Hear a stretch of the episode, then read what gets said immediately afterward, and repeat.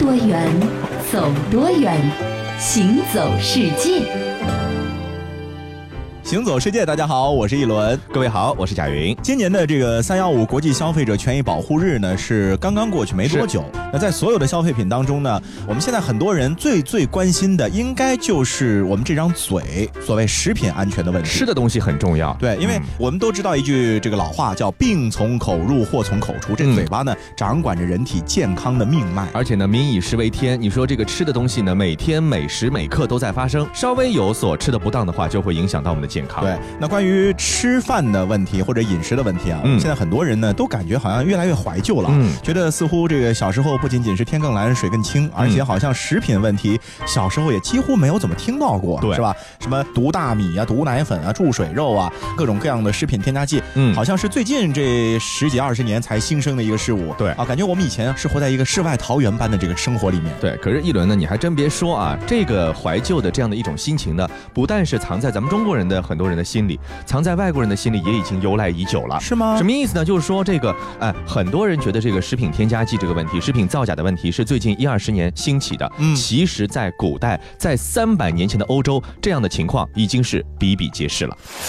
商品的广告是否实事求是？商家的信用是否真实可信？究竟有没有弄虚作假以次充好？其实消费者是再清楚不过了。我们之所以惶恐不安，并非因为害怕谎言或骗子。事实上，我们对于谎言的态度似乎早已渐渐麻木，早已感觉不到任何愤怒或者厌恶。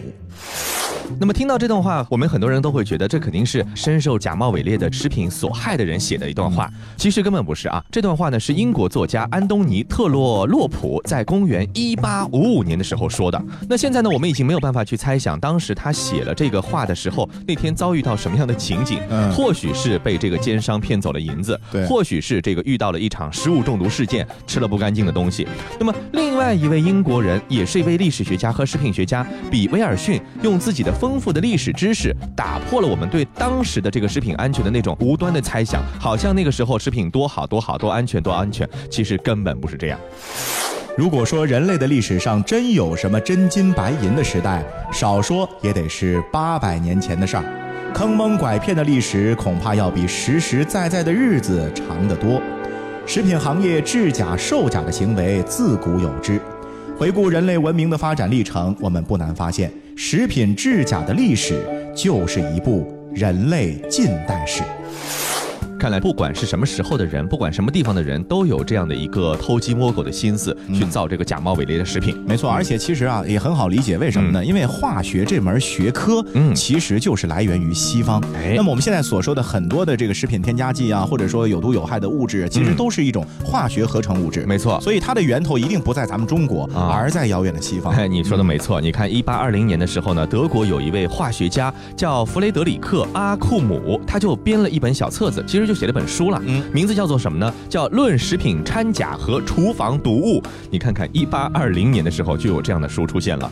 那么由此呢，这个现代西方世界呢，是在一八二零年的时候首次针对食品中添加的有害物质，还有现在我们也常用的这个食品添加剂的行为进行了查处和打击。你看，一八二零年查处和打击，说明它出现的时候应该是远远早于一八二零年的，对吧？没错。呃，有一位评论员呢发表了文章，总结了这本书的内容，求一下看了这本书以后，我心里的这。这个阴影面积啊，为什么这么说？因为他说啊，读过了这本书之后，他觉得自己的这个脑洞打开了，但是基本上也不会有什么胃口了。那就如同我们原来看这个每周质量报告看完之后的心情啊，为什么呢？因为他书中是这么描写的。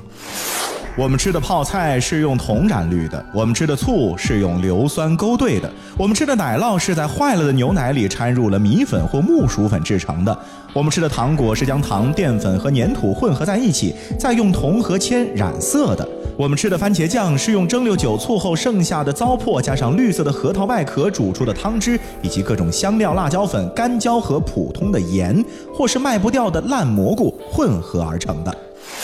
你看，看来这个古代外国人的这个造假的工艺呀，所谓的工艺呀，还真的是五花八门啊，层出不穷。那么现代人呢，可能是沿袭了老祖宗的一些传统，并且进行了一些改良和创新，然后呢，造出了各种各样的假食品，也不是某一个国家某一个历史时期的一个专利。英国有一位历史学家啊，刚才说到的这个比威尔逊，他在另外一本书中就说到这样的一段话，他说啊，这个掺假食品就好像贫穷一样，似乎永远都是不离开我们左右的。人类有多久，这个掺假食品就有多久。不管在哪个地方、哪个时代，政府监管部门他要做的事情很多，我们要做的事情也很多。比如说，我们用真实可靠的食品安全知识呢，来武装我们的头脑，让我们知道哪些东西是可以吃，哪些东西是不可以吃的。正如他所说的那样，购买完整的新鲜的食材，从你信任的人那里购买。如果他们就住在附近，会更好。自己烹饪，了解食品中所含的各个成分，敢于戳穿骗术。最关键的一点就是相信自己的感觉，听一听巧克力折断时的响声，看一看活鱼身上的光泽，尝一尝新鲜的桂皮的甜度，闻一闻真正香米的气息。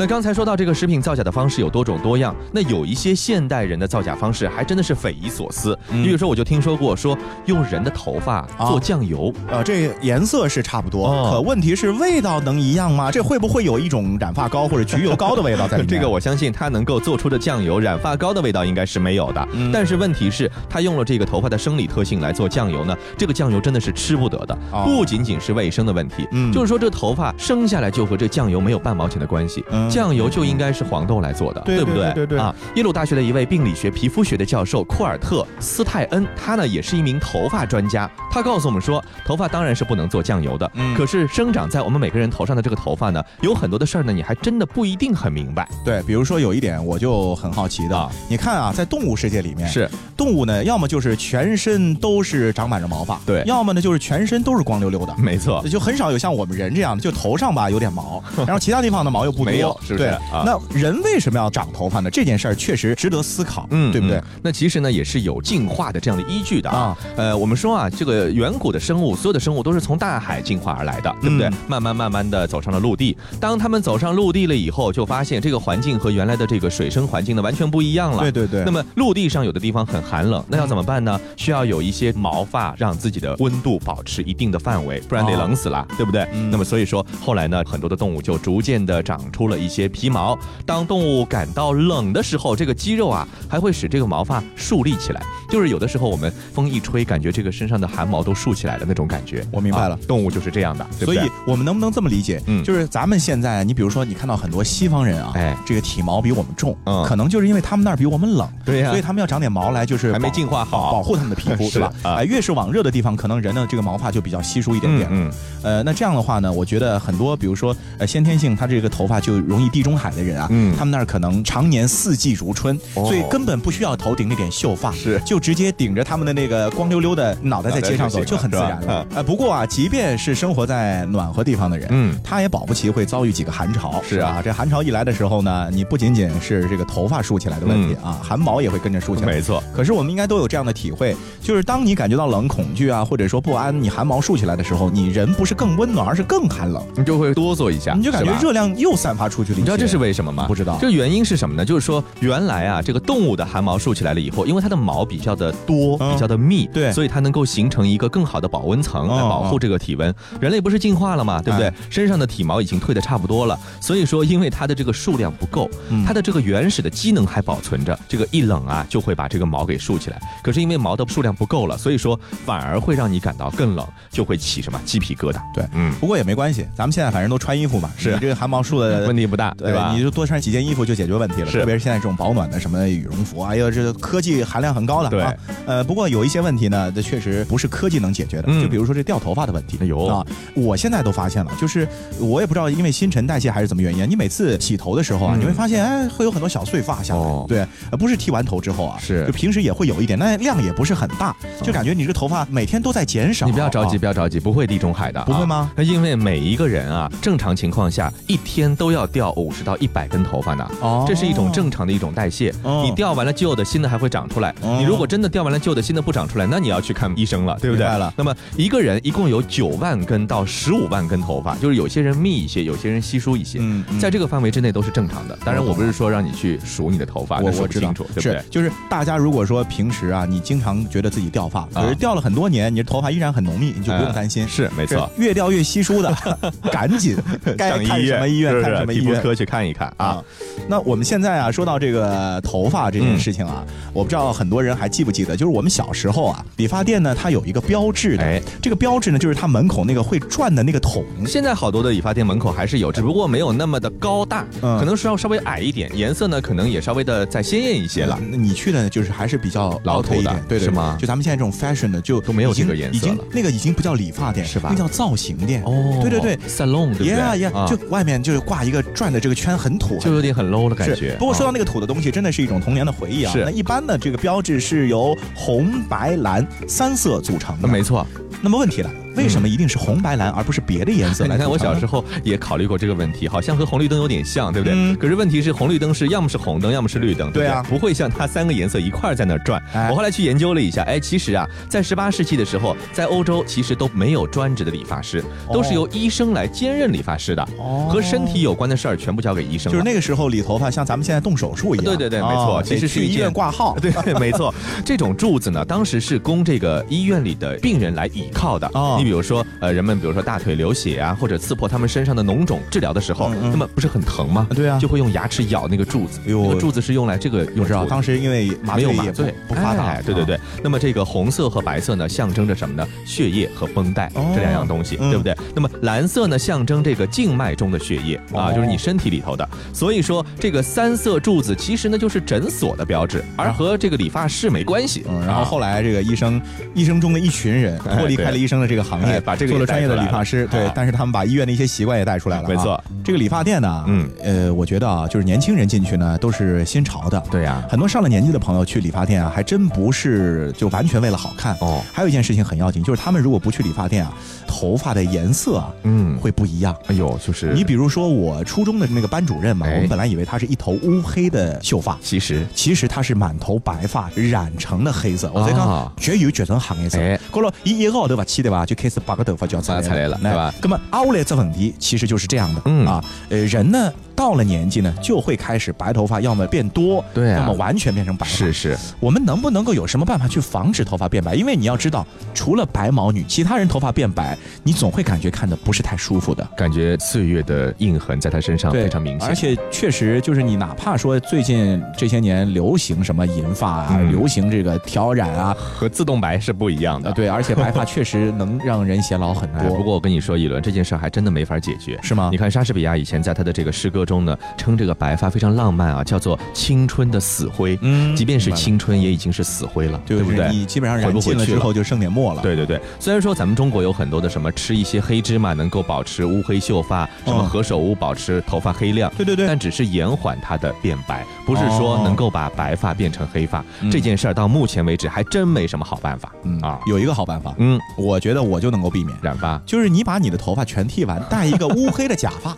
永远都是这个色儿，而且永远不用去理发店剪，多好！假发的成本也不是很高，你买一顶可以有多好打打了。大夏天的时候，人家可能那等了还不出鹅，谁都我都出鹅了。哎，头高头不出汗嘛，侬好喷眼水，就是人家叫火和喷淋头，哎，老时尚的对吧那娘老娘啊，那是卡的辰光要当心啊一卡会得卡花头，哎，后来侬要整老还卡，哎对呀，讲了老有经验，好像我大哥一样那。所以说，这个染发这件事情呢，虽然说是可以让你的头发在一段的时间内保持黑亮，嗯可是这个东西对身体很不好，有一些有害物智慧顺着你的头皮到你的身体里面去的。是，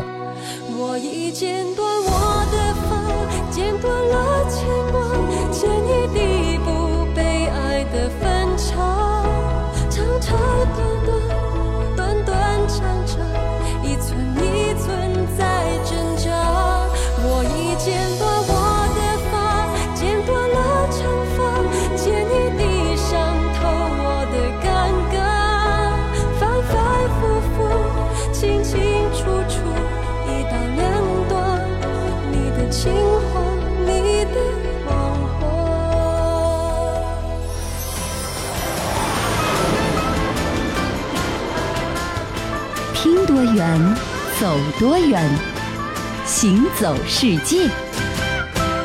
欢迎继续收听《行走世界》，大家好，我是一轮。各位好，我是贾云啊，。我们前面说了很久的关于头发的一些问题、啊，是啊、人有头发，自然就有保护头发的这个工具嘛，嗯对不对？呃，那保护头发的工具最常见的是什么呢？其实就是帽子。哎，对嗯，这样的话会非常的暖和，这个头发的发型呢也会保持你所需要的那个样子。可是这个帽子到了中国来吧，嗯还真不是你想怎么戴就能怎么戴的，哎尤其是这个颜色啊，你如果戴着不对啊，特别是咱们的男性哎，戴着不对是很丢人的。嗯，这个颜色有什么讲究呢？呃，颜色呢，其实别的颜色都还 OK，是啊是啊只要你个人 hold 得住。哎但是绿色呢，就有点忌讳。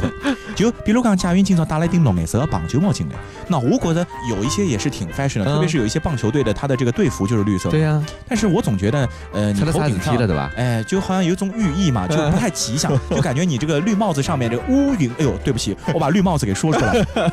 乌云密布了，是不是？啊确实是这样。这个绿帽子这三个字，在我们汉语世界里面是非常非常忌讳的一件事情，对对对不对？嗯你到这个任何的商店里去看，我相信你都找不到一顶绿色的帽子，对吧？哎这样太敏感了啊！嗯它指的是什么呢？就是指啊，男性的他的女性配偶和其他男子偷情相好是极其不光彩的事情。可是我要问了，哎，为什么说这个绿帽子就有这样的寓意？什么红帽子、黄帽子、蓝帽子就没这样的寓意呢？是不是有一个专门的说法，还是说人为的规定了这个绿帽子就是表示出轨了我觉得咱们中国是一个历史文化传统很悠久的国家，啊？所以关于绿帽子这件事儿吧，嗯呃，如果咱们追根溯源的话呢，要追根到很久很久以前才行。没错，古代人啊，对于服装的款式也好，颜色也好，比咱们现代人讲究多了。对对对啊到哪儿去干什么事儿，穿什么衣服都有讲究。是啊这个颜色就是其中的很重要的一个点啊。嗯这个古人吧，把颜色分为正色和间色这两种。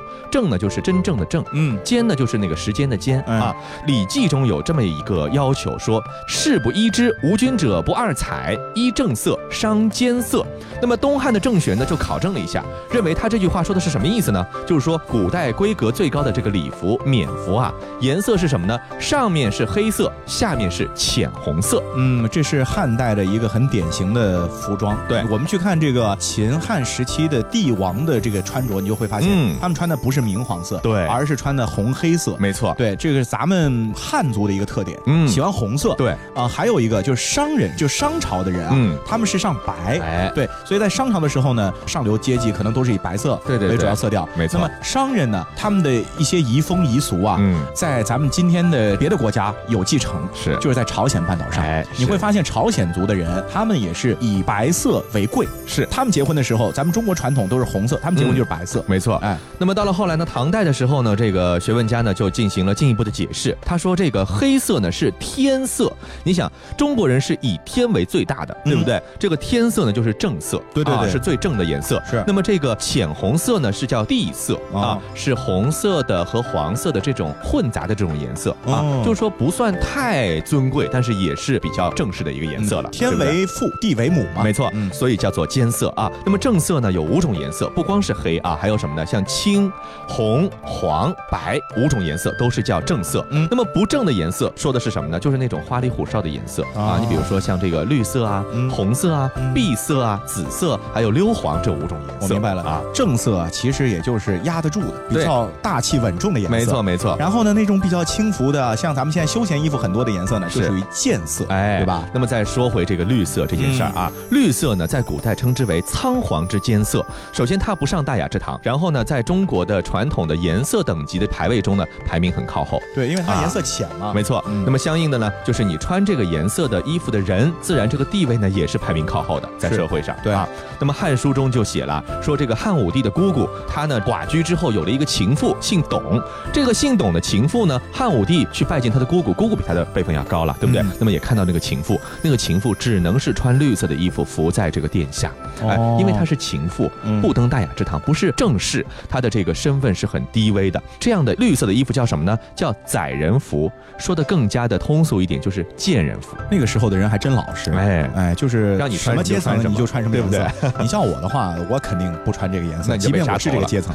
啊那刚刚说到的是东汉的事情啊，东汉之后，比如说像唐宋时期，会不会有些变化呢？这绿色？嘿，这还真没变化。不同的这个朝代对于这个正色的崇尚是不一样的，嗯对绿色的讨厌真的是一脉相承。哦到了唐代的时候啊，平民如果你戴上一个绿色的、碧色的或者青色的头巾上个大街，就被认为这个人特别的低贱、特别的屈辱的感觉啊。嗯当时呢有一件事儿，说啊，在这个苏州有一个人纱帽之下呢戴着一个青色的头巾，哎，当地的这个知州就批判他说：“你说你的金帽用青色，那你和屠夫走卒这些有什么样的区别啊？”对，嗯呃，不过我觉得啊，其实我也想为绿色说句话。你看啊咱们很多的这个历史剧里面啊，其实好多当官的不是也穿绿色的官服吗？你也啊不能说绿色低贱啊。如果低贱的话，当官的怎么会穿呢？当官的这个如果穿着绿色的衣服，说明他的这个官位一定不会很高啊，是这个意思。芝麻绿豆官啊。对呀、啊哎，你看芝麻和绿豆，绿豆不就是绿色的吗？当然这两件事情没关系啊。啊这个南北朝的时候呢，创立了一个五等官服制度，就是嗯官服它是有这个等级的。对比如说像朱紫绯，绯就是深红色、嗯啊，还有这个绿青是这样的一个排序。那么以唐代为例，这个六品呢是着深绿色。七品呢是浅绿色，你看深绿色和浅绿色，这个感觉更加的 low 一点了，嗯对不对？嗯然后到了八九品呢，明代的时候呢，是让他穿着绿色的袍子。所以说，不但是在南北朝也好，还是在后来的唐代也好，还是在明代也好，绿色的官服始终它的品级是很低的。哎，不过我发现了一个问题啊，嗯咱们前面说了那么半天，其实只是说明了绿色在中国古代呢不太受人待见，没错啊。可是也没有提到说这绿色就和男女不正当关系有关系。你看这事儿还真得和朱元璋有点关系。呃又是这些人啊。嗯那么明朝的时候呢，也是继承了元代的制度，就是这个绿色呢是很低贱的颜色，嗯一直是这么传承下来了。嗯，朱元璋在洪武三年的时候下了一个诏书，就规定说什么呢？娼妓家的男子必须是头戴绿头巾，腰系红搭脖，以示区别。脚上要穿什么呢？毛猪皮鞋。哎呦，你看看，从头到底的标志全部给固定下来了、嗯啊，就是低贱到头了，对不对？嗯那么，呃，人们见到男子如果戴上了一个绿的帽子，就知道他的妻女是娼妓啊，嗯为娼妓的。那么戴绿帽子就俗化成了某一个男子他的妻女私下和其他男子偷情这样的一种象征了。哦，啊我明白了。所以说这个绿帽子的这件事儿啊，还真的是历史悠久。你想，洪武三年是一三七零年，今年是二零一六年，对不对？嗯六百多年间，哎，这个绿帽子就一直在我们的这个中国传统文化中是不太好的一件事儿。不过，其实，在日常生活当中啊，这个戴绿帽子呢，我觉得已经是属于夫妻关系破裂的一个很极端的表现了。是啊，啊，这就基本上就等同于应该分手了。但是除此之外，其实我觉得夫妻关系的好坏还有很多其他表现形式。对呀、是吧吵架啊、冷暴力啊，这些哎都是表现形式，不一定是戴绿帽子，对吧？啊，而且啊，其实夫妻不和呢，也不仅仅局限在咱们普通老百姓身上，嗯对吧？很多的历史文化名流啊，甚至是皇室成员啊，嗯其实也会遇到这样的困扰。是，嗯，你看这个莎士比亚就是其中之一啊。你像莎士比亚是个大文豪，对不对？他对待妻子的态度呢，却是抠门的要命啊，哦对不对？从另一个角度来说呢，这个莎士比亚不但是一个大文豪，他也是一个视财如命的人。哟他在这个创造力无比旺盛的时期呢，就开始精心的积蓄啊、投资啊，因为稿费多嘛，嗯对吧？后来呢，因为身体原因呢，失去了大部分的收入，所以到了人生的最后，莎士比亚呢，其实并不算是一个有钱人。一六一六年一月，重病在身的莎士比亚开始写遗嘱。父亲，这份遗嘱中怎么没有母亲的条款呢？母亲，你母亲？哦，我父亲，怎么说母亲陪伴了您这么多年？无论你们的关系如何，这遗嘱里面总不能少了他吧？你说的也有道理。呃，这样吧，我把第二好的床以及床上用的东西都留给你母亲吧。啊，好吧，父亲，您是大文豪，也举世闻名，身后总也得留下点善款，帮助那些穷人吧？呃，那就给斯特拉福的穷人捐上十英镑吧。十十英镑。呃，那附近的学校和孩子们呢？还有服侍了您这么多年的仆人和学徒呢？他们对您可真的都是忠心耿耿的呀。啊，他们呐、呃，他们就不必了吧。其他的东西，像是钱呐、新居啊、黑森区门楼上的这个房屋啊，还有什么谷仓啊、牛马寺啊、果园啊、菜园、土地、住房，呃，这些全都给给我吗？呃，不不不，都给你的姐姐和姐夫。你看这莎士比亚真的够小气的啊！经过他的孩子提醒了之后，给他的妻子第二好的床，哎还给了一些床上用品，这叫什么遗产呢？而且呢，给人家捐十英镑啊，走的扯，对吧不？过我觉得莎士比亚其实也挺会生活的，嗯因为你看我们人啊，一生当中可能有一半以上的时间是要在床上度过的，所以送人家一张好床呢，其实就是寓意让你过得幸福、美满、快乐，是好吧？吧，这个你和他比啊，真的是有过之无不及啊。那么莎士比亚为什么这么小气呢？嗯这其实要从他的家世说起啊他的父亲是一个手套商啊，卖手套的、嗯啊。然后后来呢，经营羊毛业，曾经呢也担任过一些官儿，比如说镇长啊、法官啊等等。那这条件挺好的啊。哎，你看，但是后来呢，家庭经济状况出现了一些变故了。哦父亲呢开始变卖田产，抵押房屋。当地的法院因为负债问题呢，对他的父亲还有过几次指控，哎，惹上官司了，对不对？嗯但是呢，后来经过莎士比亚的努力，使他的家人的经济状况有了极大的好转。一六一零年的时候，他决定呢从伦敦隐退，作为一个投资广泛的有钱人呢，衣锦还乡，回到家乡。那么他当时呢，其实钱还不少，每写一部剧本呢，能够挣到五到十英镑。那个时候五到十英镑是个什么概念啊？买一匹马只要一英镑，嗯也就是说一个剧本可以买五到十匹马啊，很厉害。然后呢，还可以买二十升葡萄酒一英镑啊，五张床，吃两个月的饭才需要一英镑。也就他写一个剧本，一年多都可以衣食无忧了啊。嗯但是呢，莎士比亚他就清楚，我也不能说每天都有灵感写剧本啊，对不对？我也不可能我的所有的戏剧每天都在登台巡演啊。他其实很有未雨绸缪的意识。嗯从一六零二年到一六一三年这十几年里面，就是他创造力最旺盛的时期。他开始干嘛呢？精心的积蓄投资，要让钱生钱呢。为了能够让晚年呢不依赖他的女儿或者剧场，我能够自己养活自己。那我觉得这个人是属于心理极度没有安全感，而且不信任他人的人，是啊才会做这样的事情。就是说啊，他对于他女儿和他之间的这个父女亲情不太信看得任。很淡啊那。同时呢，他对于自己的这个未来的这创作能力呢，也不是很相信啊。是是就是其实是一个很敏感的人。没错，嗯他的这个钱，一方面是写剧本写出来的，哎一方面呢是省吃俭用攒下来的。哦哟，他在伦敦生活的非常节俭，嗯租的房子环境都很简朴，嗯陈设呢也很简单。他也不喜欢交际，不喜欢寻欢作乐。如果接到一个正式的邀请，你不得不去怎么办呢？哟，不好意思，我今天身体不舒服，我就不来了啊。哦你看，就这么钱省下来了。我明白了。另外呢，你比如说有一个邻居欠了他两英镑，嗯那么最后呢，他只还得出六先令，就是还剩下一点呢，实在还不出来啊两英镑嘛，也实在不是一个大数目，对不对？啊你猜人家莎士比亚做了一件什么事儿？那我觉得就给人家宽限几天吧，算了，反正莎士比亚也不差这点钱。告上法庭啦！哇，厉害吧？嗯啊，把剩下的钱呢给追回来了。不过我觉得这老沙吧，真的是人没活明白。嗯咱们不是听过这句很经典的话吗？啊说人生比较悲惨的事情呢，是人死了钱没花了啊，是。的，可是人生更悲惨的事情是什么呢？是人还没死呢，钱就花了了。是，所以我估计老沙也是跟小沈阳有同样的心态啊就是生怕自己还活着的时候钱就有一天全花完了，对所以他就拼命的攒。对，攒到后来，我觉得他其实不是在攒钱，而攒的是一种信仰，对于嗯金钱的信仰。是。其实有的时候吧，你越是去追求什么东西，往往是越得不到，对不对？而且凡是和投资沾边的，我奉劝大家，你如果没有专业的知识呢，嗯你最好别乱投资。是，尤其像莎士比亚，他是一个文科生，你就好好写东西吧能。去干理工科生的事情呢？对吧？这明显有点自不量力的感觉嘛？好了，这一期的行走世界就这样结束啦。我是贾云，我是一轮我，们下回再见。我是一个没勇气的着小小年纪的天真，想你一定是不敢转身，脸上微笑，心舍不得，没有莎士比亚的。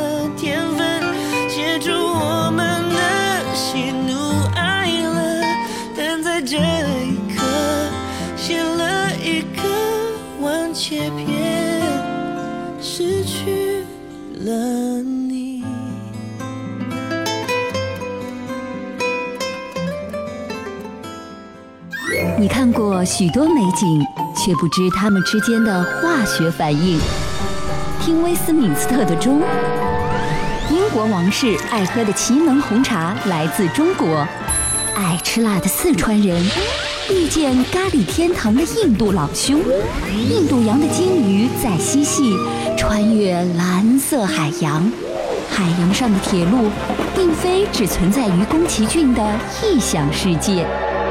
听多远，走多远，行走世界。